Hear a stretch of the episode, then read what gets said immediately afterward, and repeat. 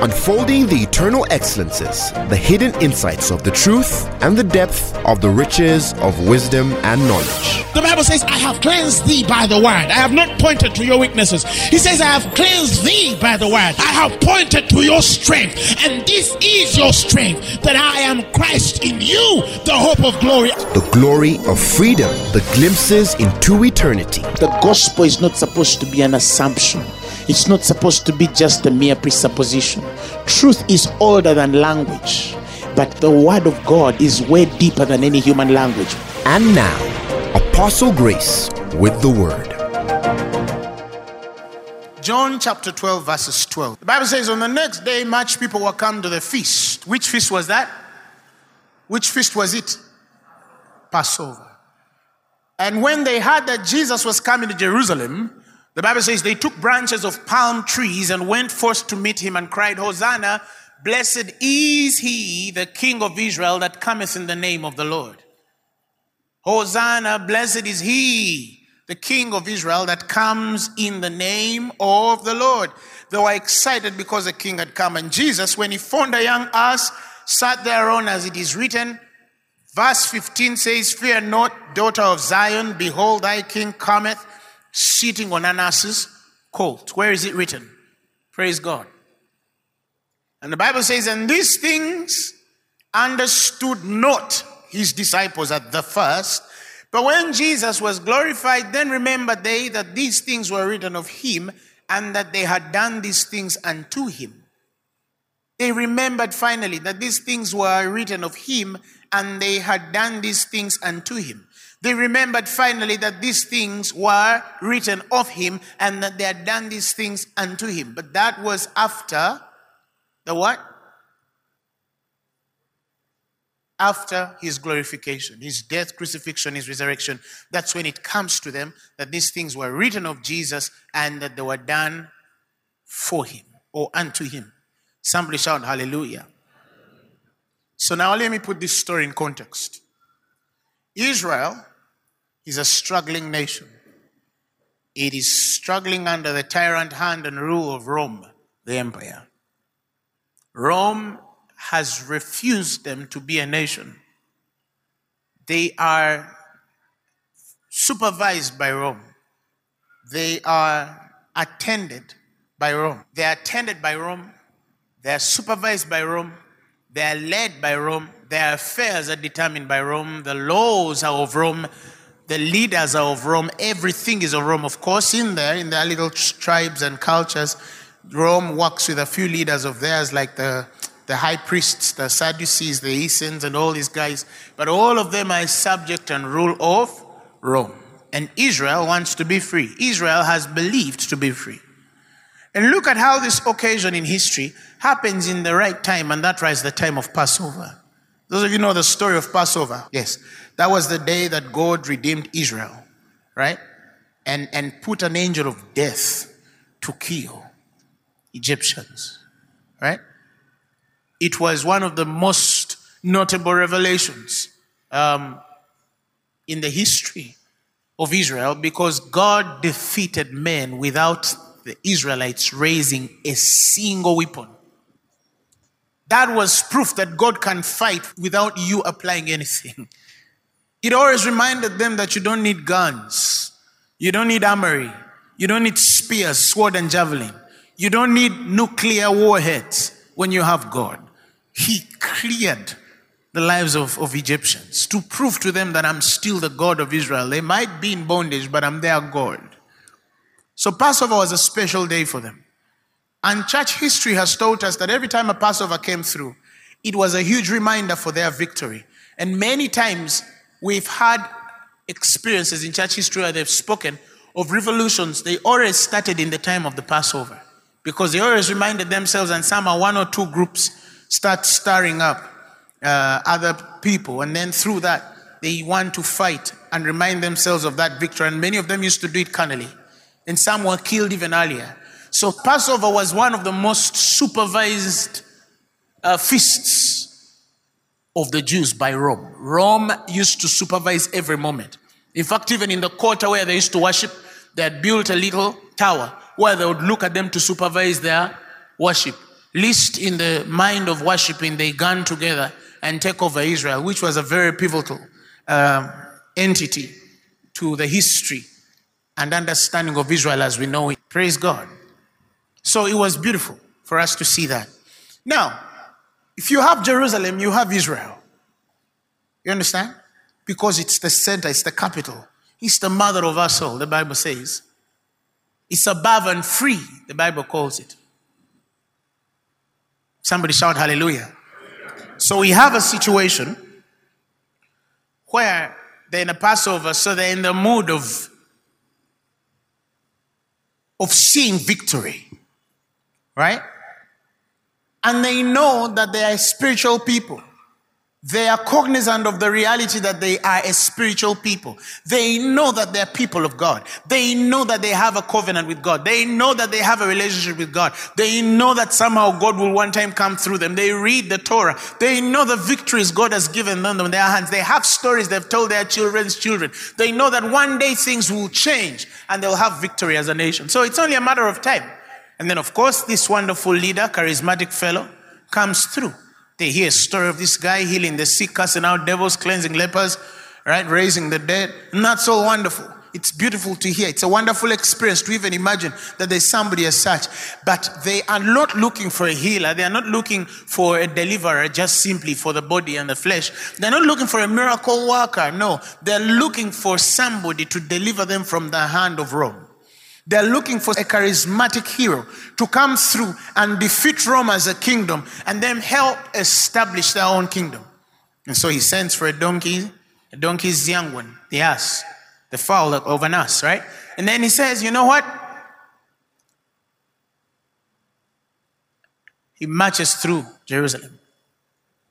And as he marches through Jerusalem, many who have been waiting for the victory of Israel Many who have been waiting for the deliverance of that nation, all of them think, hmm, maybe a king has finally appeared and we're going to rally behind him. He comes with power, he comes with force, he comes with glory, he comes with everything that we need for the victory of our nation. And then they start screaming, right? But also in there, there's a suspicion.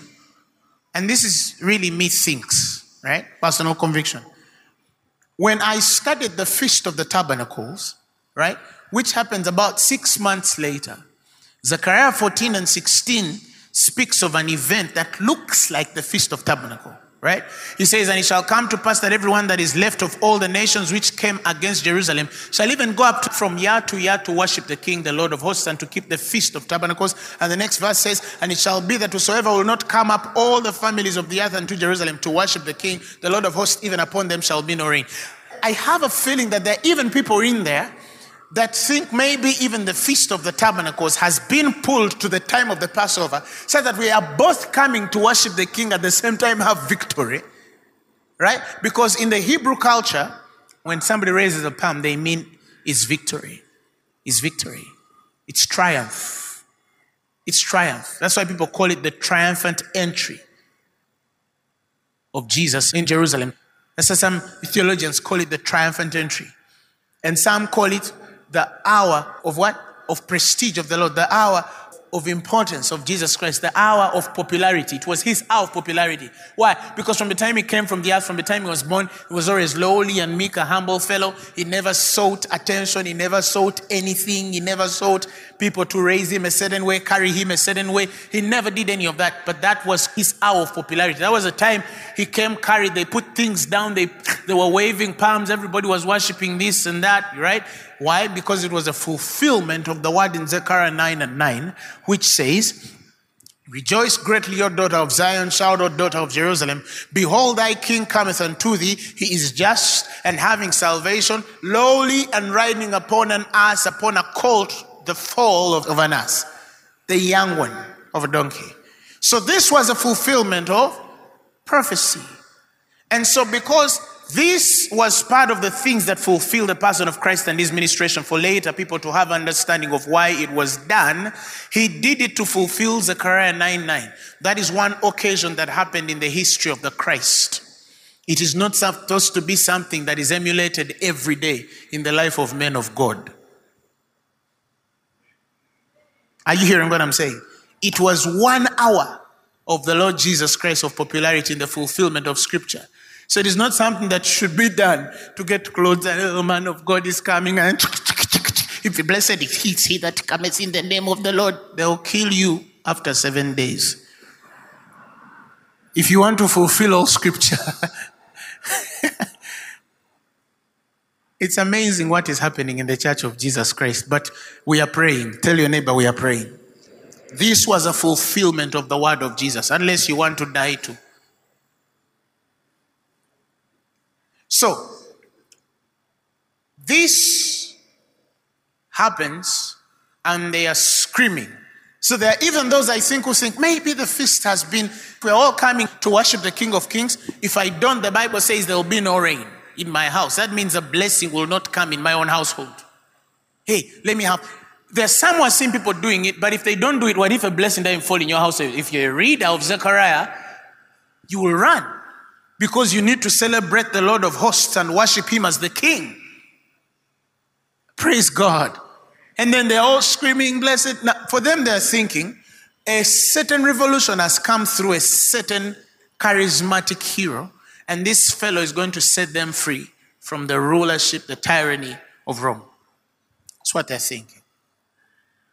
Then he goes through his marching. Yay! I think after that, they went on conversing with each other. And they were saying, you know what? Oh my God, the guy came. I saw him. Did you see him? Oh, I wish I saw him. Everyone was excited. Oh my God, this guy is going to deliver us. He's going to deliver us. He's going to deliver us. Is that all excitement? Seven days later, the chap is dead. He's what? He's dead. Wow. All right? You can imagine that frustration, that disappointment, when it hits an X generation, eh? they call them the Zennials, right? The ones who are born in 1999, 94, 2000. Imagine their reaction. What? Like, really? Like, like, so, like, I even put my cloth down Eh? Do you know how expensive my clothes was? Eh? Like, chick, I put my clothes down. Can you believe it? Eh? I even had a meeting with my boyfriend. I told the guy, wait for me, I have to see the king. What? Shenaz. What? The shenanigans. I always started it. What? Started it. Chick. Like, really? Really, like he was? Henry. Like, really? You know, they get so shocked. Eh? I wonder if they were in that time. Eh? And those ones with social media, munange, hmm, status, like trust no people. They love venting on statuses. They are always venting either on WhatsApp or Facebook. They don't understand anything called patience. Nothing like that. Like, why? Like, why? Why, why did I even, why did I even give you headache? Like, what are you up to? What? More patience? Four months? What? Cheek. They're like that. So we pray for them in Jesus' name. That God will help them. They would have been hard to explain to that time. But thank God the guys that time didn't have social media and Facebook and Twitter and Skype and all these things. They were not blogging. Praise God. So it's a disappointment. He's not the king we were waiting for. I know that there are some who saw the miracles, and the day he, they see him die like a normal man, bleeding like humanity, when they've had him walking on water and raising the dead, and they see him bleed. Many of them knew that there was no hope for that nation. He's crucified on a Roman cross like he's nothing. What was he to change? Remember, Rome had imposed its mentality. What was Roman mentality? Roman rulership, the emperor, to be an emperor in Rome, it was not monarchical, right? It was not father lives for son and son lives for father. No, it was the winner takes it all. Survival for the fittest. When the emperor dies, somebody has to fight for that position. That's how the barbarians come from the north, like the Constantines, and then they take over. You see emperors fighting fellow emperors. It was rare that an emperor would fight to put their child in position. If the boy was weak, he was not going to be emperor. With Rome, you had to fight for position. And so the Jews also know that if somebody has to come that way, he has to come with enough force, he has to come with an army, he has to come with the money, he has to come with everything you need to be a leader. You have to come with everything necessary to be king. So some are assuming probably this guy has an army behind him. He has a certain procession of, of strength and weaponry that is enough to withstand any force against Rome. That was the mentality they have. Lo and behold, he's crucified by a Roman, by the Romans. Nails are going through them. Many of them went back their home and counseled themselves and their wives and children, told them, This is not the one we have been waiting for. No wonder up to today Judaism thinks Jesus has not come. They think he'll come one day, not now. All right? And now the scriptures, as I've read for you, finally tell you where I wanted to take you. That all the people that were in the triumphant celebration of the entry of the Son of God in Jerusalem, none knew exactly why he was doing it. They're celebrating him. Right? And now you discover through John that not even his disciples knew what they were doing. So the people walking with him don't know anything of why they're doing what they're doing. The Jews that are around them celebrating and screaming don't know anything of what they're doing. The Son of God is seated on a donkey fulfilling Zechariah 9 9. He's waving with these guys who don't even have a clue. In him, all he knows is I'm fulfilling scripture, but none of these people around me know what is happening. It is possible. It is very possible to be in the presence of God and not know what He's doing. It is very possible to enter church service and scream with everyone, Nothing is impossible through you. I was hearing, eh? I can do. all. They are screaming, Woo! But but they don't have a clue. Like he told the Samaritan woman, You worship what you know not. They don't have a full revelation of what they're doing. Why do you worship? Why do you praise? And you have those political answers. I worship him because he's God. I praise him because, you know, he, he resides in the praises of his people. He, in peripetos, he walks through them, right? So I worship him because his Lord is a, you know what he has done for me, has given me life, eh, eh, eh, right? And then you start listing the 720 things he has done for you, giving you reason to praise him. And then many of those things you're talking about are bread and food and clothes and shoes and fees and cars. And yes, those things are worth worshiping Him. But you don't know Him. You don't know Him. You Meraki, you Kalopsia, you Serendipity, you are a poet. Poetess. You even put it on your WhatsApp profile. Sometimes I see people getting excited in someone's and I'm like, I wish this person knows what they Hallelujah, somebody. But for me, that irony of people who scream and then you preach the gospel, right? And then they even turn to and then, and you're like, oh my God, this has sunk. And then after like two weeks, you hear a call, 10. Is this Apostle Grace? Apostle Grace? Speak a word, send a word. Send a word. And you say, poetess. Poet. Poet. Where is your word? where, where, where, did you leave yours? You, serendipity. What has happened? Kalopsia. Meraki. What, what is wrong? Physician. Heal thyself. But when it's on Thursday, oh my goodness. Some people send you messages. Eh? Someone sent something like, Apostle, after today's sermon,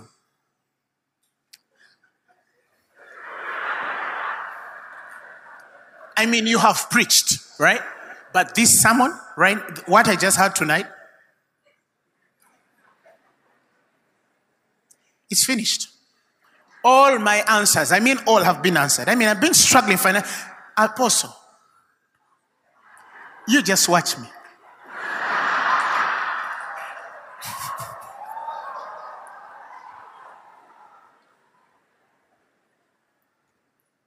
and it's funny it can take another month. Eh? And then the same person sends and says, ah, now this one, eh? ah, ah, this one, apostle, this one, I don't even have words. He meets you like this and he's like,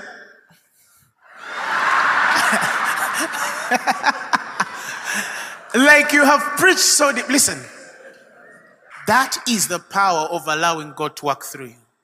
You always have an endless flow. Somebody receive it. So, the, the, the, and then they have this excitement, right? Which is but for a moment, right? Which is but for a what? For a moment. And then circumstances come, calamity comes, trials come, issues come. And then that same person sends you a message, man of God, I don't know why I'm born again. And you're like, what? I don't know why I'm born again. And you're like, you were the person I saw screaming. Even in the praise you came, they left their chair and came in front. They even started dancing. Why were you dancing? You're looking, you're looking silly already. No, the word silly means unserious. Eh? It's not an abuse. You're looking unserious already because you are the same person who was screaming that Sunday. That Thursday, people, you're even in the pictures like this. You're in the middle of a dance, and then you're the same person telling me you're asking yourself why you're born again. You mean everything you were doing you did not believe? That's the thing. Seven days later, the man is dead, and they all walk away. They're sure that's the end of him. That's the end of him. That's the end of him. When the Bible says he expounded, right? of himself in the scriptures. When the Bible starts to speak of how Jesus takes time to expound unto them in all the scriptures the things concerning himself, beginning at Moses, many people don't know that that was after the death, it was after the resurrection. That means there were things they could not understand before the glorification. You see, there is a revelation of the Christ that only comes after the revelation of his glorification. If you don't understand the glorification, there are certain things you will never understand about the person of Jesus Christ.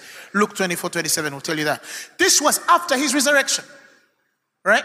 And beginning at Moses and all the prophets, he expounded to them in all the scriptures the things concerning himself. Now, expounding means that you could not get it before my glorification.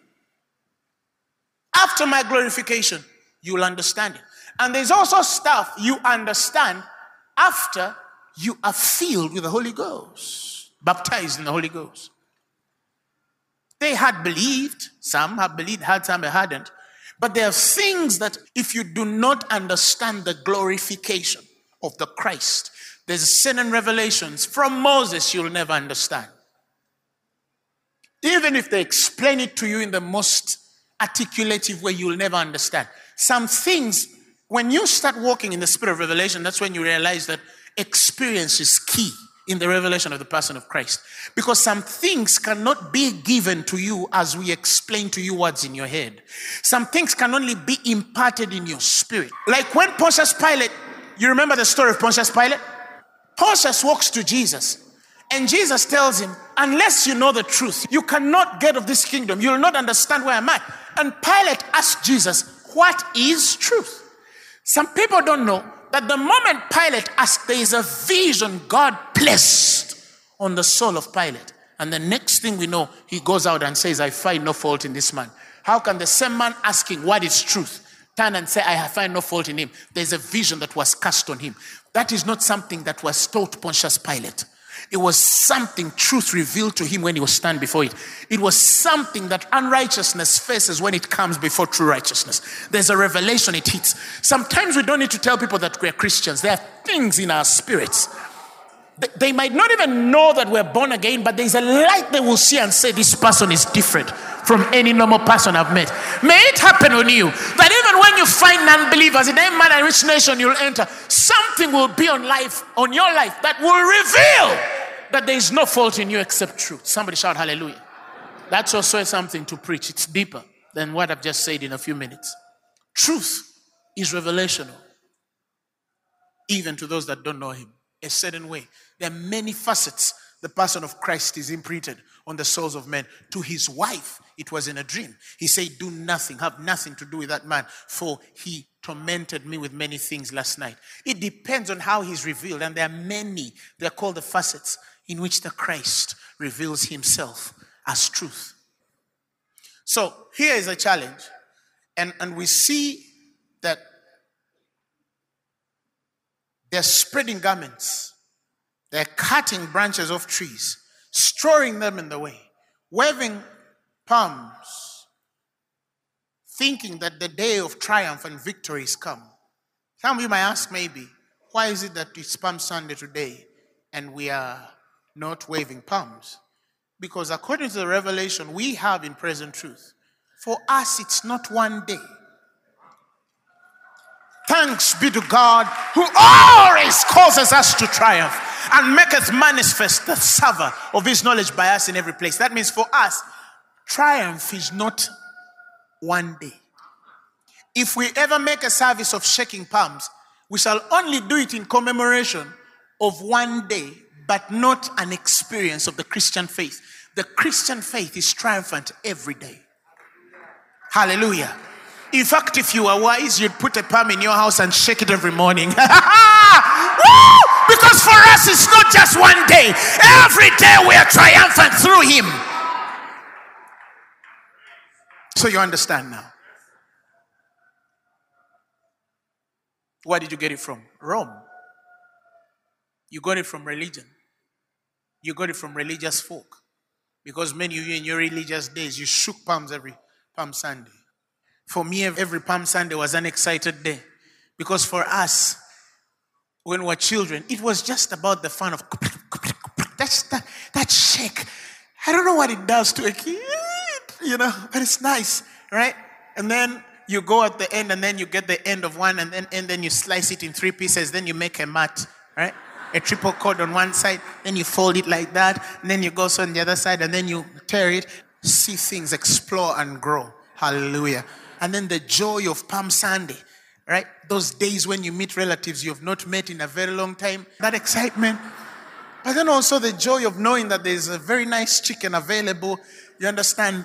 Rice, then you know, matoke, peas, watch everything is just there, right? All right? That's the day you eat food like you've not eaten in a long time. Celebration of what? Palm what? Sunday. But there was no revelation. But we religiously carried the palms. What's the difference between those guys and the other guys? There is no difference. We didn't know what we were worshiping. But we were excited. It was Palm Sunday. We prayed. We put on our best clothes. We ironed. Praise God, somebody. So we see that these people were celebrating a Christ they did not know. Even the mind they had of the Christ was not so. His kingdom was not of this world. He was not coming to redeem them from Roman rule. That's a small thing. He was coming to give them life. The life which is of God Himself. He was coming to heal their diseases.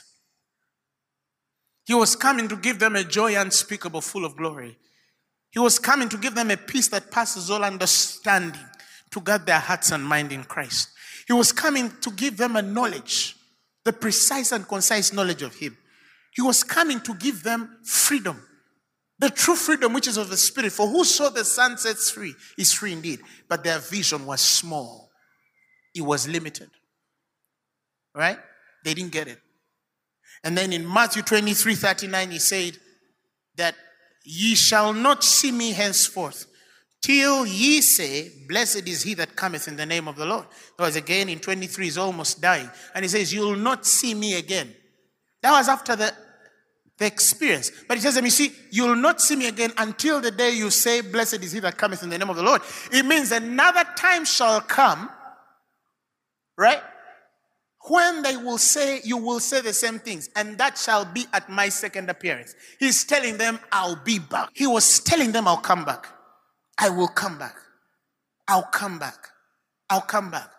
And John the Revelator later sees it in Revelation 7 and 9. And he says, And after this I beheld, lo, a great multitude which no man could number, of all nations and kindreds and people and tongues, stood before the throne and before the Lamb, and clothed with white robes and palms in their hands. He saw that event coming later. But when John the Revelator sees this in Revelation 7 9, He sees the complete understanding of all kindred, all people, all tongues from all nations at that particular point were doing it in the revelation of the person. That means that this salvation was not only for the Jew. He did not come as the king of the Jews. He came as the king of the world. He was not only a king of one kindred and one tribe and one nation and one blood. No, he was for all nations, all kindred, all people, all tongues. The revelation would come clearly at the second coming. And we'll see men doing that in the right way and the right revelation of how it ought to be done. But you see, they were thinking that is the king of what? Of the Jews. In fact, in Matthew, they call him of our father David. The kingdom of our father is getting restored. There's a revelation there. Palm Sunday is proof also that this victory is not only for the Jew, it's for you too. Whosoever believes in him has the right. But deeper than that, how many things, how many experiences have bypassed us and we took them for face value, yet the Christ deeply wanted to reveal way more than we could see. You remember what he told Peter? That for this reason have I appeared unto thee that you will be a minister and witness of those things which you have seen and in the things in which I shall appear unto you. How many things has the Christ appeared? How many things are happening right now? And there are a fulfillment of sacred scripture, and many of us, our eyes are blind to that reality. Because if we are blind to the person, it means we cannot truly worship. It means that our worship is in part, it's not in full. Worship is a revelation. And that revelation does not only come in the person that you're worshiping only, but also in the designing of the times and seasons of his purpose. I don't understand how somebody thinks that they're a worshiper because they can sing. No, you're simply a good singer. A worshiper is not someone with a good voice. No, a worshiper is the person who has both the revelation of the person that is worshiping and the purpose, the seasons and timings of the individual he worships. How can our worship be full he says, You worship what you know not. For they that worship him, they worship him in spirit and in truth. And the word that I speak to you, it's spirit and what? And life. This word that God gives us is to the end that you will have the full revelation of who He is and worship Him indeed as He is, but also in there have the revelation of His mind concerning purpose in the time that we're in, in the seasons that we are in, in the appointed experiential times that shall come that makes us full. That makes us relevant in a generation that does not know him. Because we live in a generation that appears to know him, but it does not know him. The Bible says they worship me with their lips, but their hearts are so far. Recently, I tuned on my television and I was watching a group of young people singing praise and they were jumping. And again, I speak this as an apostle. You don't need to believe me. But I know exactly what the Spirit told me. He told me, Grace, they don't even know what they're doing. They don't even know what they're doing. The Lord said it. I just found myself weeping. I said, They don't know what they're doing. He said, Yeah, they don't even know who they're worshiping. But there was a bunch of Christian kids. You know, there's some that are script in the church unawares. It's excited, but it's not revelational. Right? And pastors think that that's the way we get youth in church. And I'm not saying we don't dance for God. You know we do. We'll do praise rallies and worship days if you want. But I've seen young people in a praise concert with t shirts and jeans and nice shoes, and they look smart. They look like they know what they're doing, but it's empty. It's loud, but it's empty. There is no spirit to it. No, we are talking of a praise that will get a lemon out of a chair and he starts walking because indeed he inhabits the praise of these people. We're talking of a praise that as you're standing to sing and worship, a man will burst out in tongues speaking holy faith things without any planned thing. It's happening spontaneous. We're talking of a worship that young men will have in the presence and blind eyes start opening and deaf ears hear and then the dumb spout start speaking. We're speaking of a presence where tumors should break when men are praising God. Not this nonsense we're seeing in 2019. I've seen it and it's empty. It's empty. I put on TV. Do I have a witness? Have you seen someone on TV and you're like, but this is not God? No. Go to the early church. Go to the early experiences. The Bible says the cloud would fill the room. Even the priests were, and where is that God? That used to make men put down microphones, not because they cannot sing, but the glory of God is overwhelming. And then you see some people sing and everything is dry. They're just there, but everything is dead. They're screaming and jumping. The, the youth had fun, but it's empty. It's empty. It's temporal. It's temporal. It's temporal. That day they released the report and they said 80% of the youth, no, 88% of the youth in the United States of America are not in church.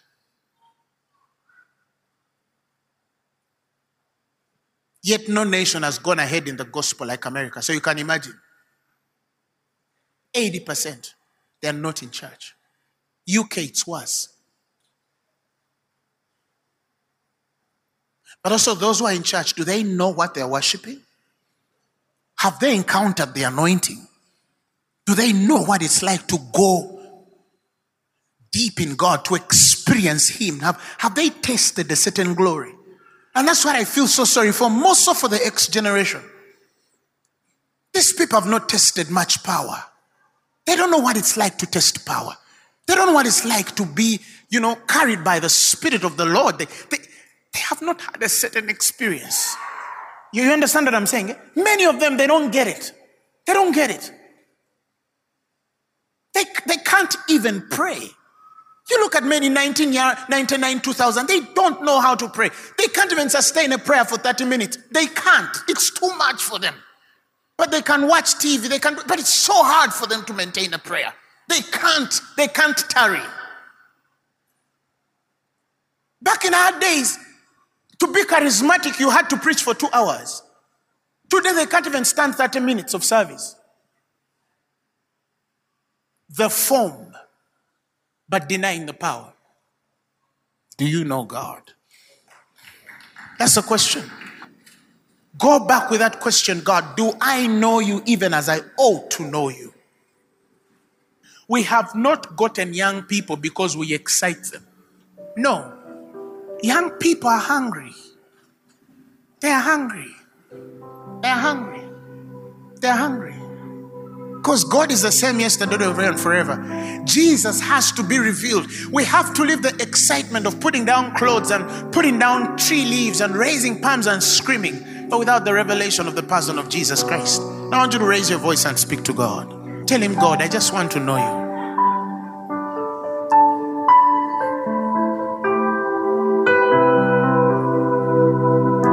In the secret, the quiet Talk to God. In the stillness, you are there. In the secret, the quiet